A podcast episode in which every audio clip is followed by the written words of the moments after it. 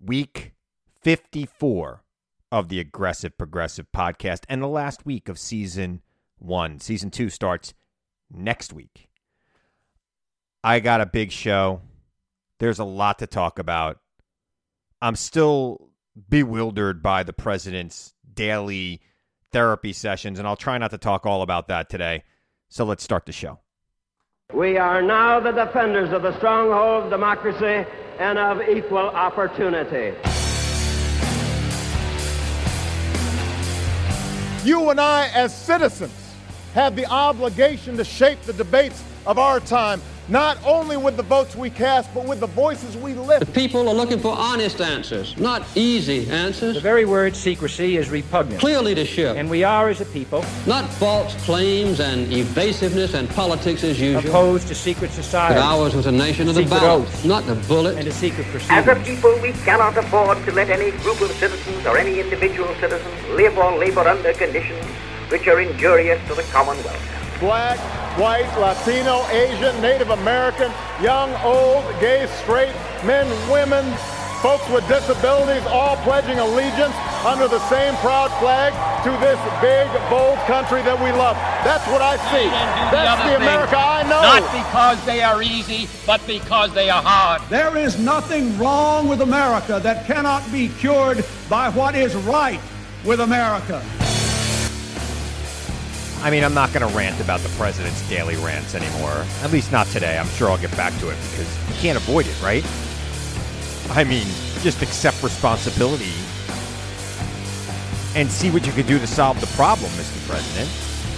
All of this vitriol towards the press and towards governors and towards people who criticize the timing of your remarks on when to close this country or not. Look, I, for one, think uh, this election is going to be about one thing and one thing only. And that's where the country is in November and how it feels about the state of the economy. Do people feel safe to go back to work? Do they feel the country's moving in the right direction towards resolving all the issues that this coronavirus has caused us? Not just the health issues, but the economy. I mean, there are going to be millions of people out of work and there are going to be millions of people without health insurance during a health crisis. I think we're going to have to rethink healthcare in this country. I, I, think that by November, Donald Trump will be calling for national health care, single payer health care. No, no joke. I mean, that might be a crazy thing to say, but if we have 25% unemployment over the summer and people don't have enough money to you know pay any of their bills how are they going to get cobra or any kind of health insurance? And you compound that by the fact that we're in the middle of this health crisis. What's the solution for that?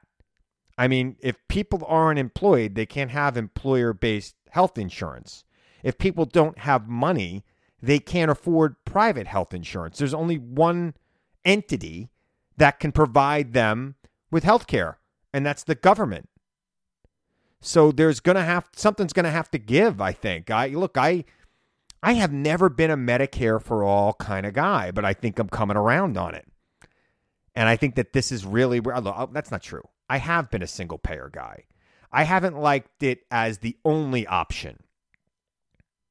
I like their look. I was of the school of thought that let's get past what we can get past. And a public option was something that seems doable. Well, now we're in a situation where what can get passed might be different because we're going to have so many people across this country that are going to be in so much need in blue states and in red states.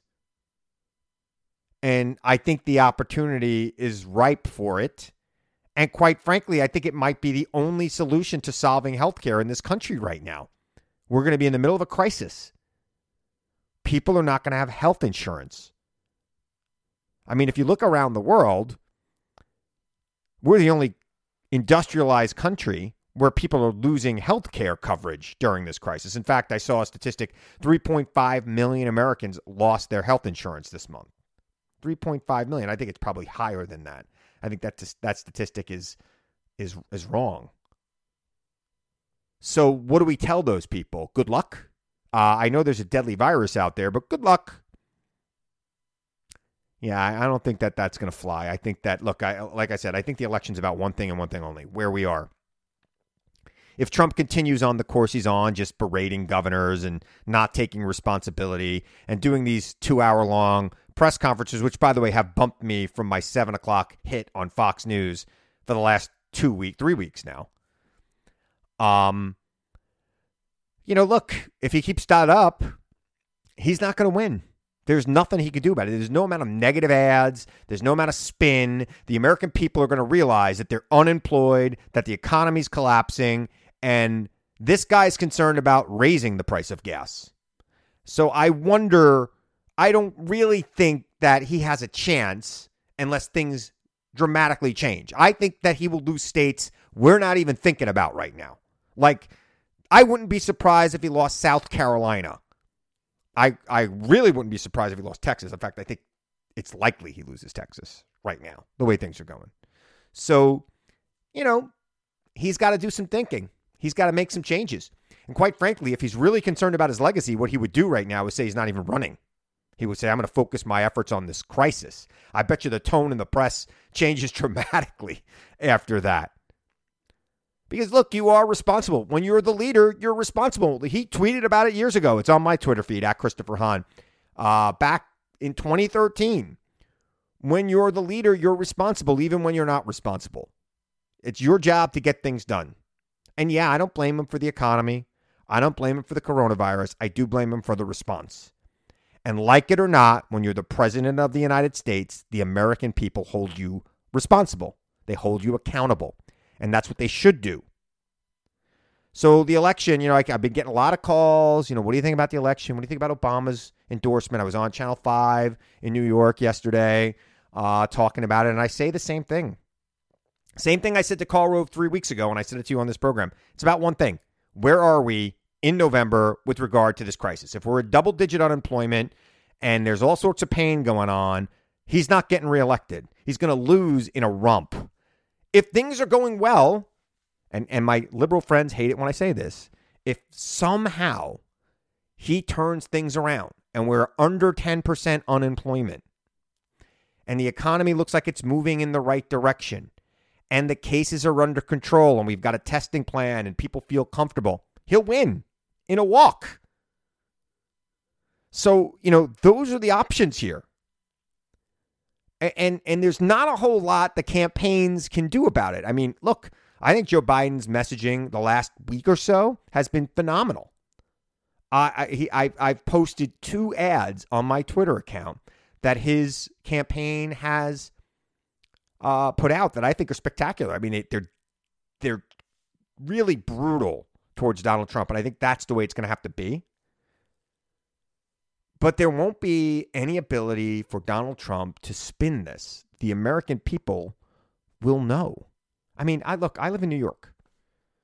So I every time I open up Facebook, I am saying I'm sorry for your loss to somebody. And it's it's hard here in New York. And I, I think it's hard in other parts of the country, probably not as hard as it is in New York. And I, I pray it doesn't get that way. But when I see like Georgia deciding that they're going to open up barbershops and bowling alleys this weekend, and Tennessee doing the same thing, Tennessee is a real bar culture state. I went to Memphis last year. I had not Memphis. I went to Nashville. I thought I was going to Memphis, and my agent's like, "No, you're going to Nashville." so, like, I said, uh, "Oh, I can't wait to go to Graceland while we're there." And he's like, "Yeah, you're going to Nashville." And I was like, "Oh, I can't wait to get hot chicken." Great state, great people, party place. You're going to open up restaurants and bars in Tennessee now? I mean, you got Nashville's a pretty big city. Memphis is a pretty big city. Knoxville's a pretty big city. I mean, they're not New York City size, but they're big cities with a lot of people on top of each other. And I hope to God this virus doesn't spread there but I am really concerned it might. Okay. So, you know, it, it, might spread in a way it spread out here on Long Island, for example, where I live outside of New York City. You know, we have more cases in Nassau and Suffolk County than most states We I think we'd be third in the nation if we were a state. And, you know, Long Island's not a city. People are not on top of each other here, generally speaking. So Nashville and and and Tennessee and, you know, Georgia, I mean Atlanta's a big city. Atlanta's a lot like New York City.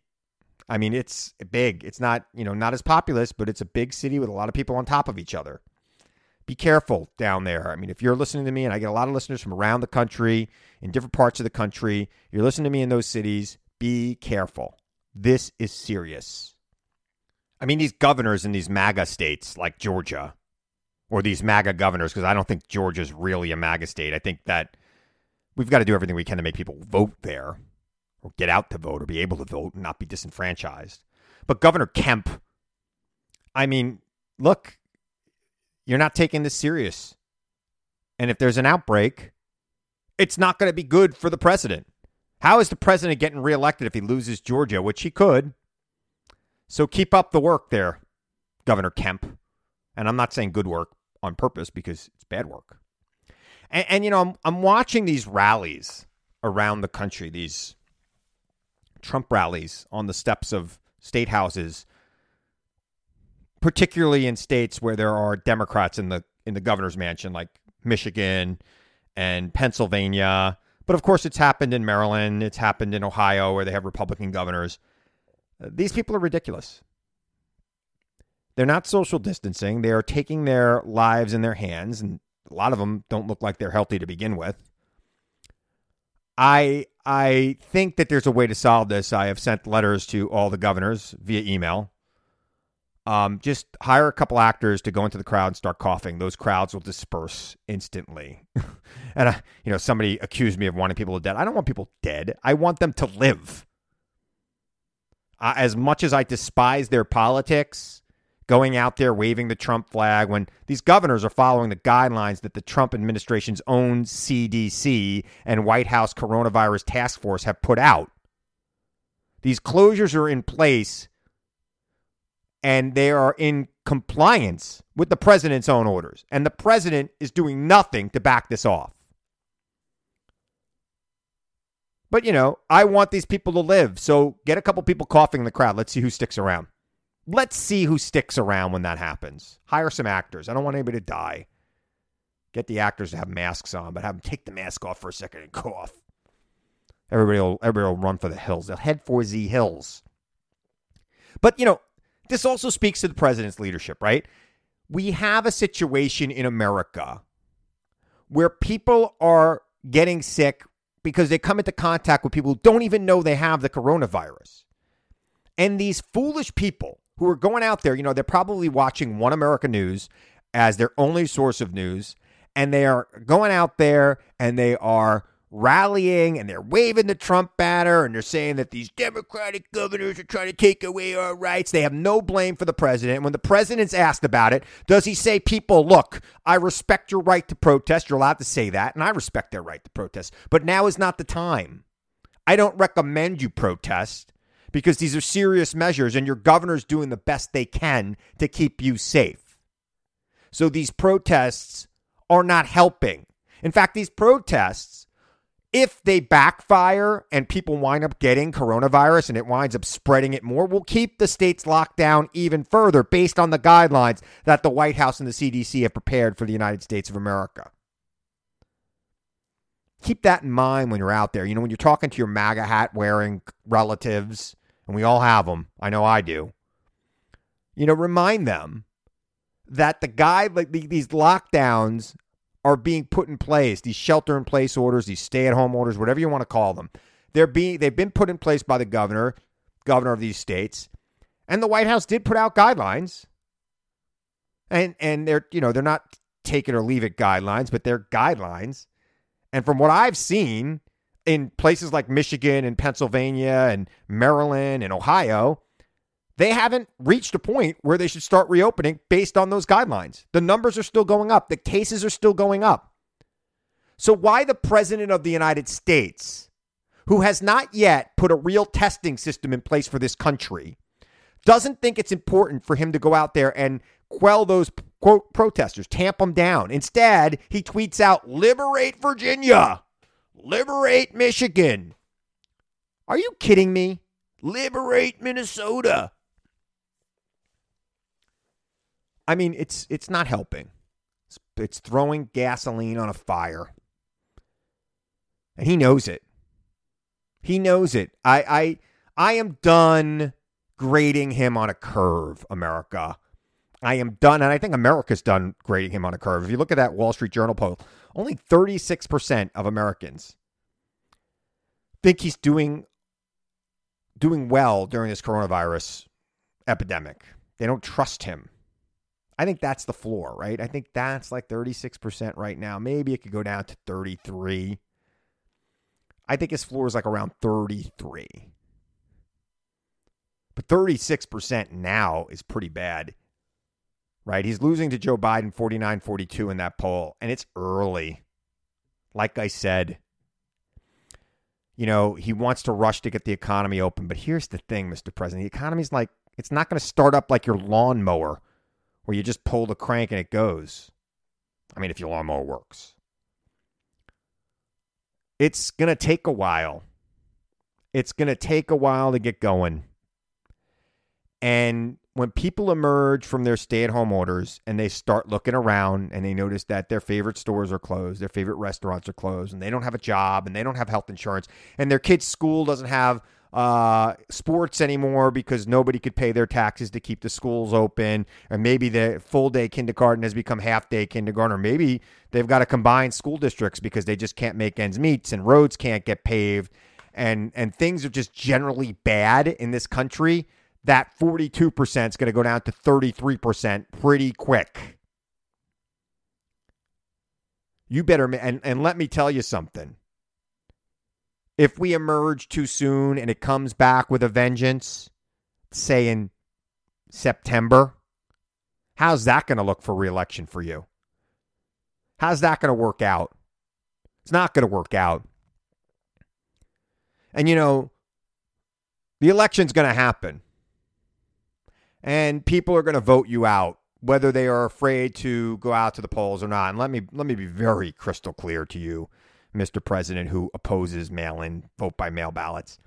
It's in your best interest to have vote by mail act uh, ballots, and if you don't realize that from what happened in Wisconsin two weeks ago, in that disgusting election that your party made happen because they thought they could steal a seat on the Wisconsin Supreme Court which they wound up losing by 10 points.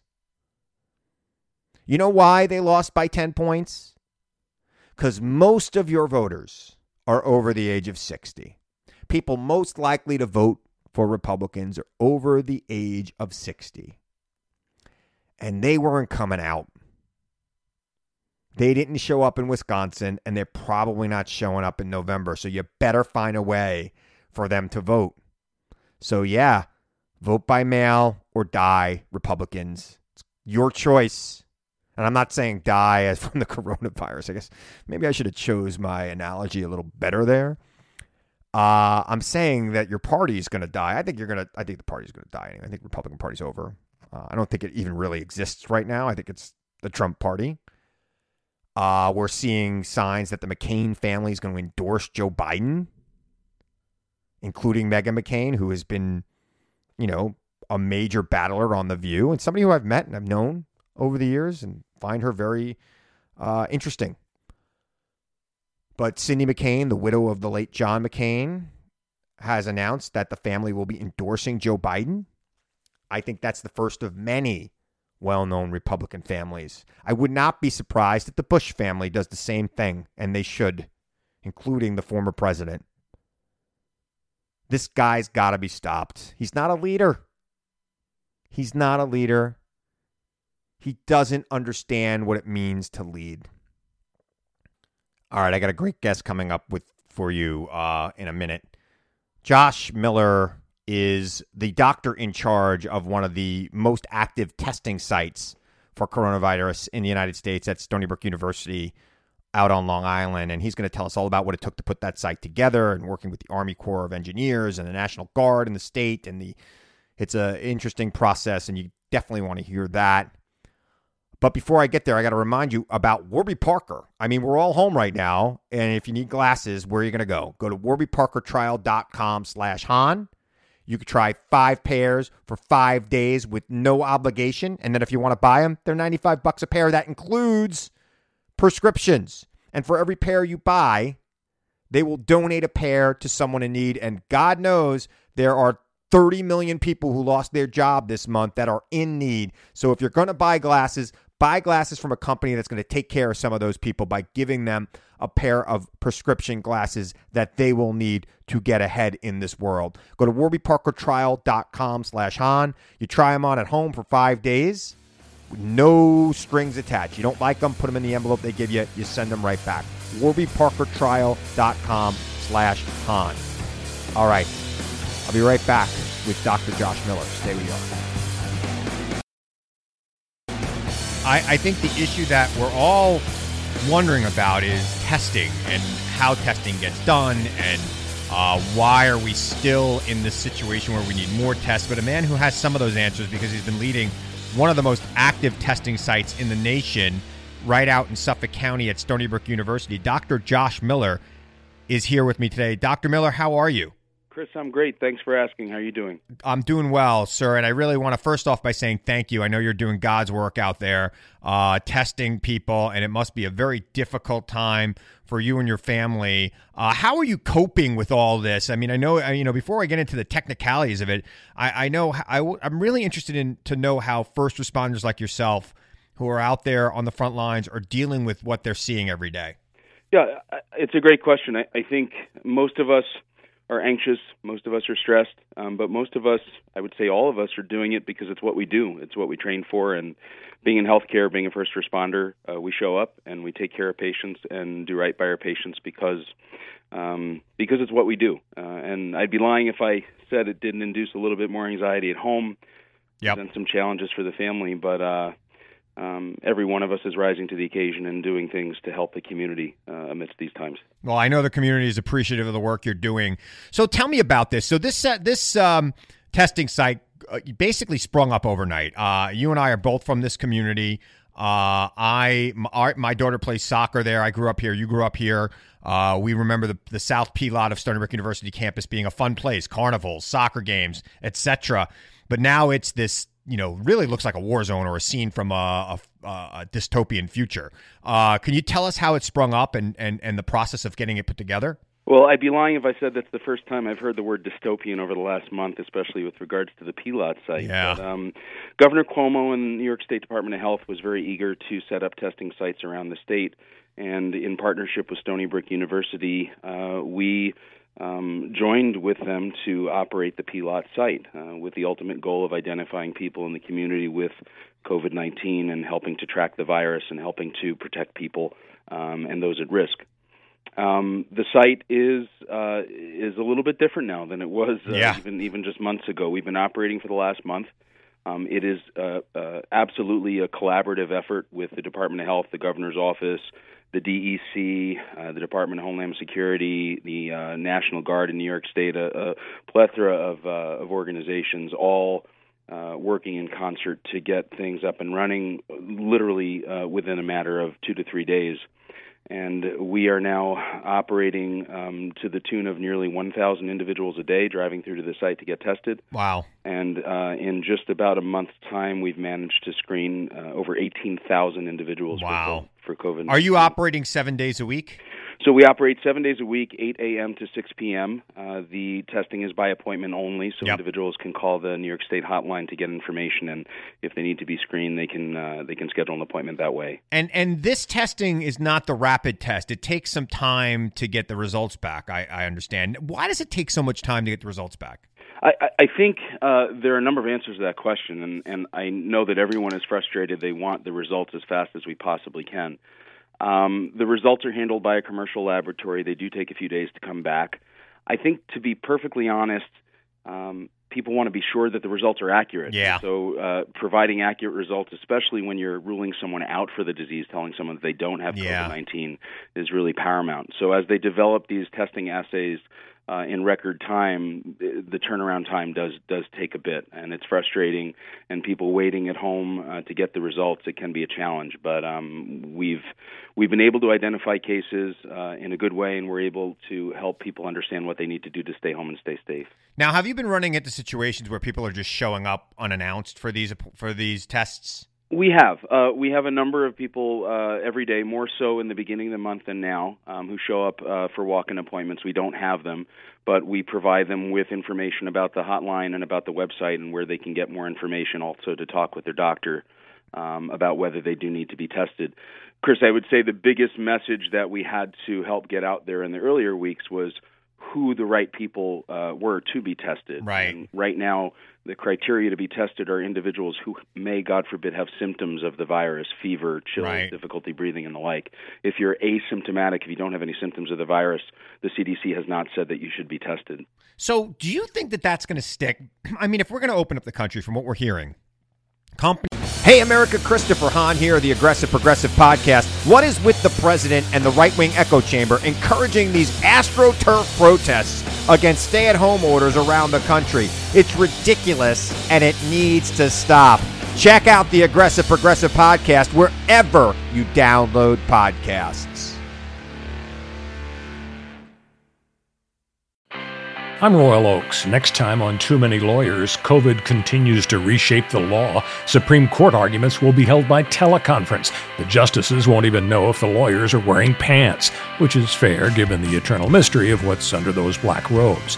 Los Angeles County is springing 25% of its inmates. The sheriff suggests folks get ready for what might be a spike in crime. Check it all out on the next episode of Too Many Lawyers. Companies want assurances that people that are, are not symptomatic, walking around maybe with the virus, don't have the virus. And from, you know, obviously there's a shortage of tests. We can't test everybody right now. But uh, but clearly this can't continue like this if we're going to ever open up the nation, right? I mean, I agree, and you're not the first person to ask that question to me of late. In fact, in the over the recent holiday, family was having this conversation around our Zoom dinner uh, about uh, what, as a healthcare provider, I think is an appropriate time. When is an appropriate time to, to to go back to normal life and start opening the country back up? Right. The challenge with coronavirus, as you've heard, is that you can be asymptomatic and be uh, infectious. You can spread the virus and not know that you have it. So identifying people who have it, who have been in contact with those who have had it, is really paramount for uh, keeping people safe and making sure that we know where individuals are that may have coronavirus. I agree with you that we need to continue to evaluate our testing strategy as we start turning the country back on and giving guidance to people as we tell them it's safe to return to their daily lives. But until we get past this surge and uh, flatten the curve, as I think we're successful, God willing, in doing, yep. um, identifying individuals with the virus is still going to be a big part of what we do in healthcare. Yeah, yeah, absolutely. So you think that this uh, testing site will remain on campus for at least a year? I would think, right? I mean, I, I mean, it, it, I can't see us pulling it down. I, you know, I, I think the testing sites themselves may change uh, sooner rather than later, but we don't know. We're giving that given that directive from the governor's office. I think ultimately the way in which the public health establishment tests individuals in the community will likely change and evolve in the coming weeks and months um, in terms of commercial lab availability for the test, the type of tests we do, um, as you mentioned, the turnaround in the test that we provide, and will we be able to improve access to the tests that take uh, a shorter amount of time for the results to come back. So I think the mission to test the public and certainly those individuals who are symptomatic will still remain for many, many, many months. The way in which we do that testing may change and evolve over time. Right. Has there been any evolution in the way you test so far? I mean, you've been there now for a month. Has there been some changes?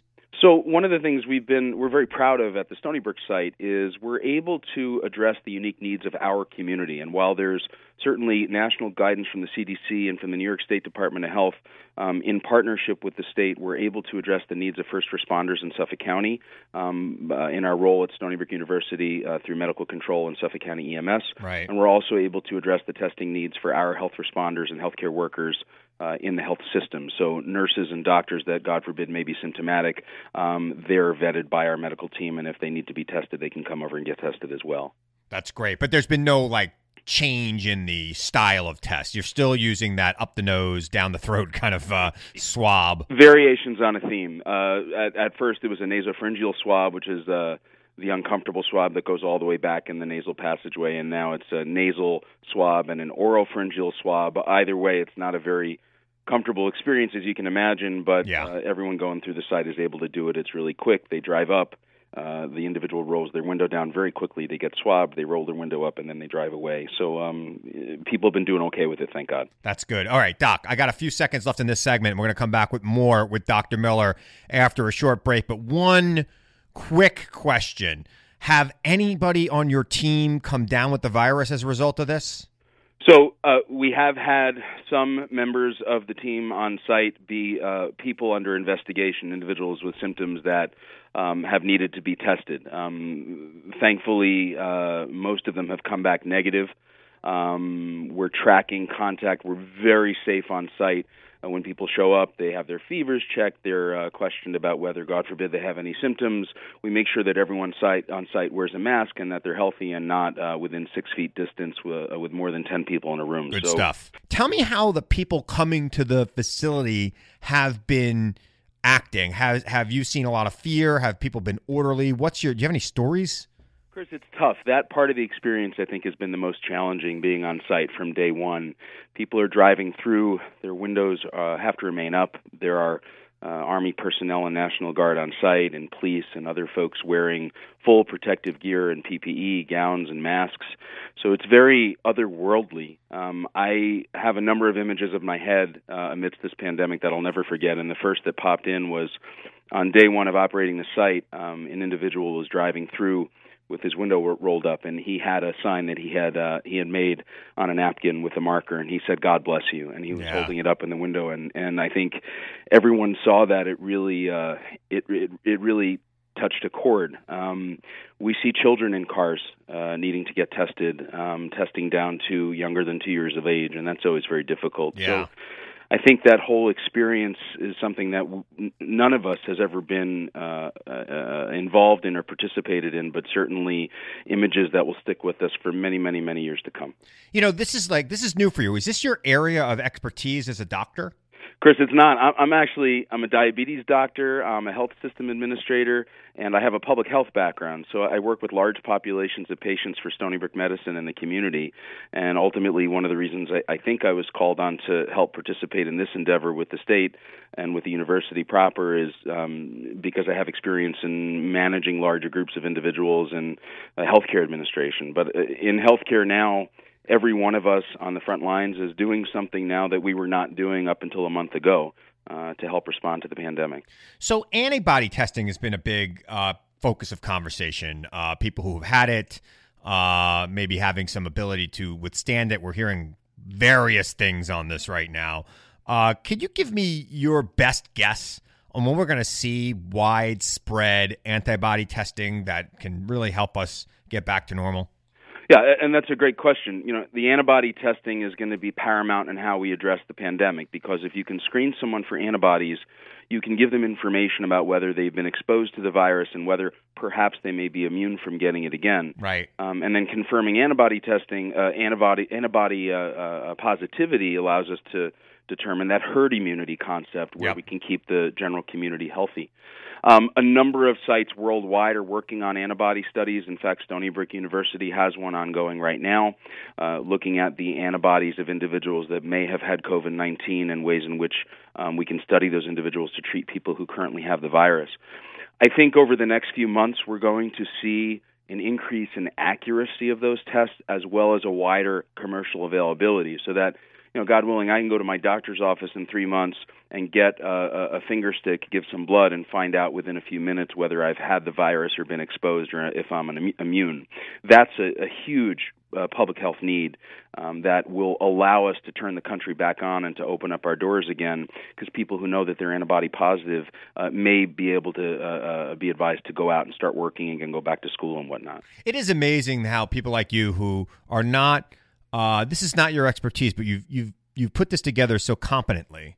Uh, and I, I, I've talked to Allison Rowe, who's one of the chief nurses over at uh, Stony Brook University a couple weeks ago. I know she was involved in helping set that center up and setting up the new hospitals on campus that they're building, uh, basically where the baseball fields are uh, on Stony Brook University campus. And um, it's amazing to me that there are people like you in this world that that can help get us through this and I really do appreciate everything you do. I know that my listeners do as well. I I I didn't think I'd still be talking about COVID-19 uh, at this far into it. I thought by now I would have switched right back to politics and maybe the politics of COVID 19. But I find the work that you're doing and people like you so fascinating and so important that I just need to, to keep talking to, to, to good people like you. And I really do appreciate you sharing these stories. What would you tell, you know, America that's listening tonight uh, to do in this situation? What, what should people be doing?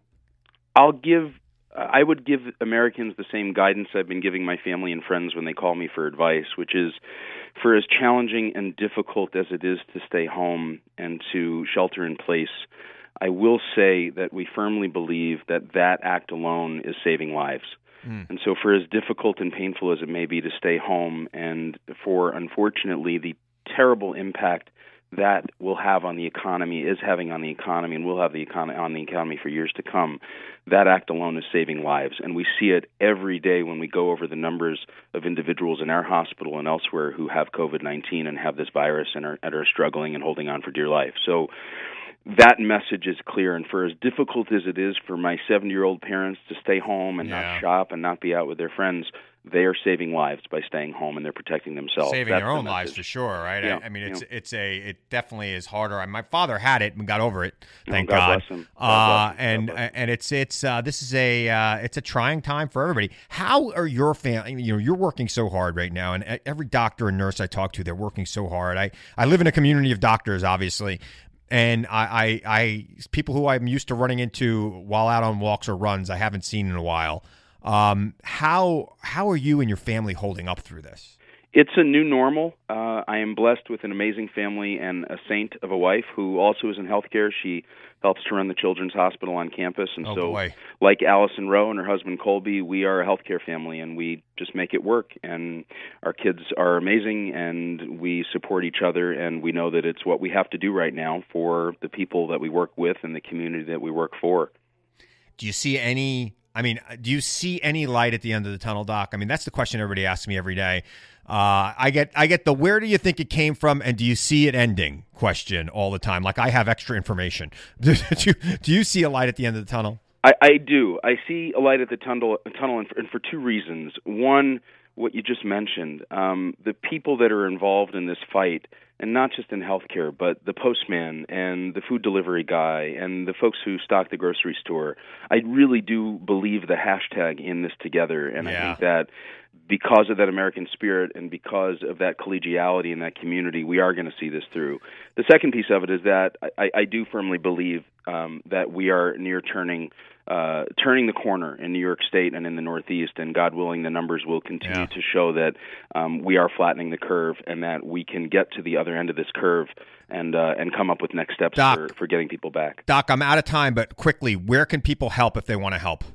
Um, I honestly uh, call your friends in healthcare on the front line and wish them well and tell them you're thinking of them. I think that messaging alone is so meaningful. All right, Thanks. Dr. Josh Miller, Stony Brook University. If he wasn't so needed on the front lines of this epidemic, I'd say he should get a radio show. He's got a fantastic voice.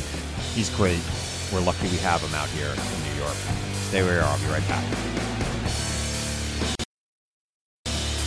I mean, the contrast between people like Dr. Miller and I had uh, Allison Rowe, who's the head nurse at Stony Brook University's emergency room, and I've had other first responders on my other shows. And I mean, the difference between them putting themselves on the line, accepting responsibility, trying to make people's lives better and save people's lives and help people and heal. Meanwhile, juggling, you know, their home lives and concerns about the safety of their family in this environment and then you juxtapose that with the actions of this president, and I wonder how he's even getting any support at all anymore in this country. It just, I it it makes me sad that there are so many short-sighted people in this country who just believe whatever trope they're told by whoever they believe shares their values. And I, I'm telling you right now that more often than not, these people do not share their values. The Rush Limbaughs of the world, the Mark Levins of the world, the Sean Hannitys of the world, you know, multimillionaire, maybe in Rush's case, a billionaire, you know, entertainment people who, you know, average everyday Americans think have their best interest in, at heart. And meanwhile, people like Dr. Miller, who really do have their best interest at heart, who are telling them to stay home, who are telling them to help the people on the front lines, they ignore them and they go protest in front of the state capitol. You should be ashamed of yourself if you're in the media right now and you're encouraging those protests. And I don't care if you never have me back on your shows because I've said it. You should be ashamed of yourself. It's nonsense. I believe, like everybody else, in the right for people to protest. But I believe it's the responsibility of people in a position of power to share the right opinions. This is not about politics right now. The only politics that's going to matter is where we are in November. And opening the country up early is going to make it worse in November, Mr. President, and all of his sycophants in the conservative media. Go ahead, open it up. You're only going to kill more people. And and you know, I, I I'm I'm telling you, Georgia. Your governor's going to open up. You know, I know that, you know, the corporations down there and the companies down there, especially the big ones, are not going to pay attention to the governor's order. They're going to still have people work from home. Problem is, people are going to go bowling. People are going to go to the beach. People are going to try to find a way, if they're working in the gig economy, to make a living, as they should if everybody else is doing it. People are going to get sick. And it's not good. It's not fun. It's not right. You have a responsibility, Governor Kemp. You have a responsibility if you're in the media and you have a big microphone and you're encouraging people to protest because what? Because we can't have MAGA rallies? No place to go and yell about how much you love Trump with other people who love Trump? Give me a break.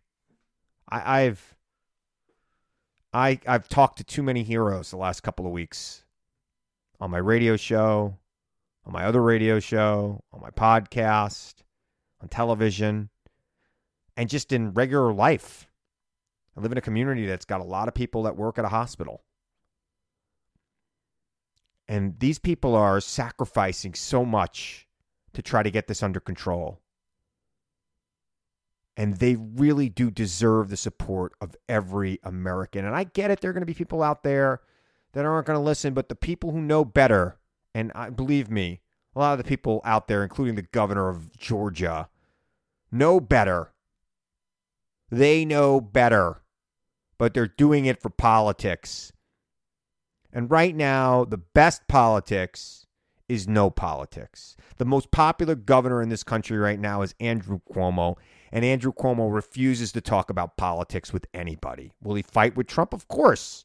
Will he praise Trump sometimes? Yes. The best politics is no politics. And yeah, so if that means that Karl Rove and I can't debate on Monday nights, so be it. There'll be time for that at another time. Been debating the guy for 10 years. It's fine. I could wait another week. My hair is still going to look good in this environment. I don't need to go to the barber. I got some clippers in my house and I've been doing it myself.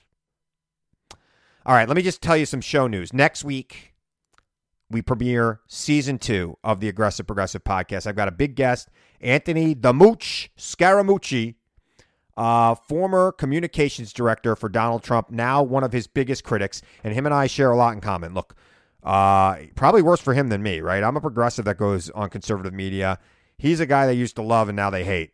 So I'm interested to have that conversation with him as a fellow traveler in conservative circles, frankly. Uh, who, I mean, look, I mean, people are usually generally nice to me. I'm wondering how they are to him.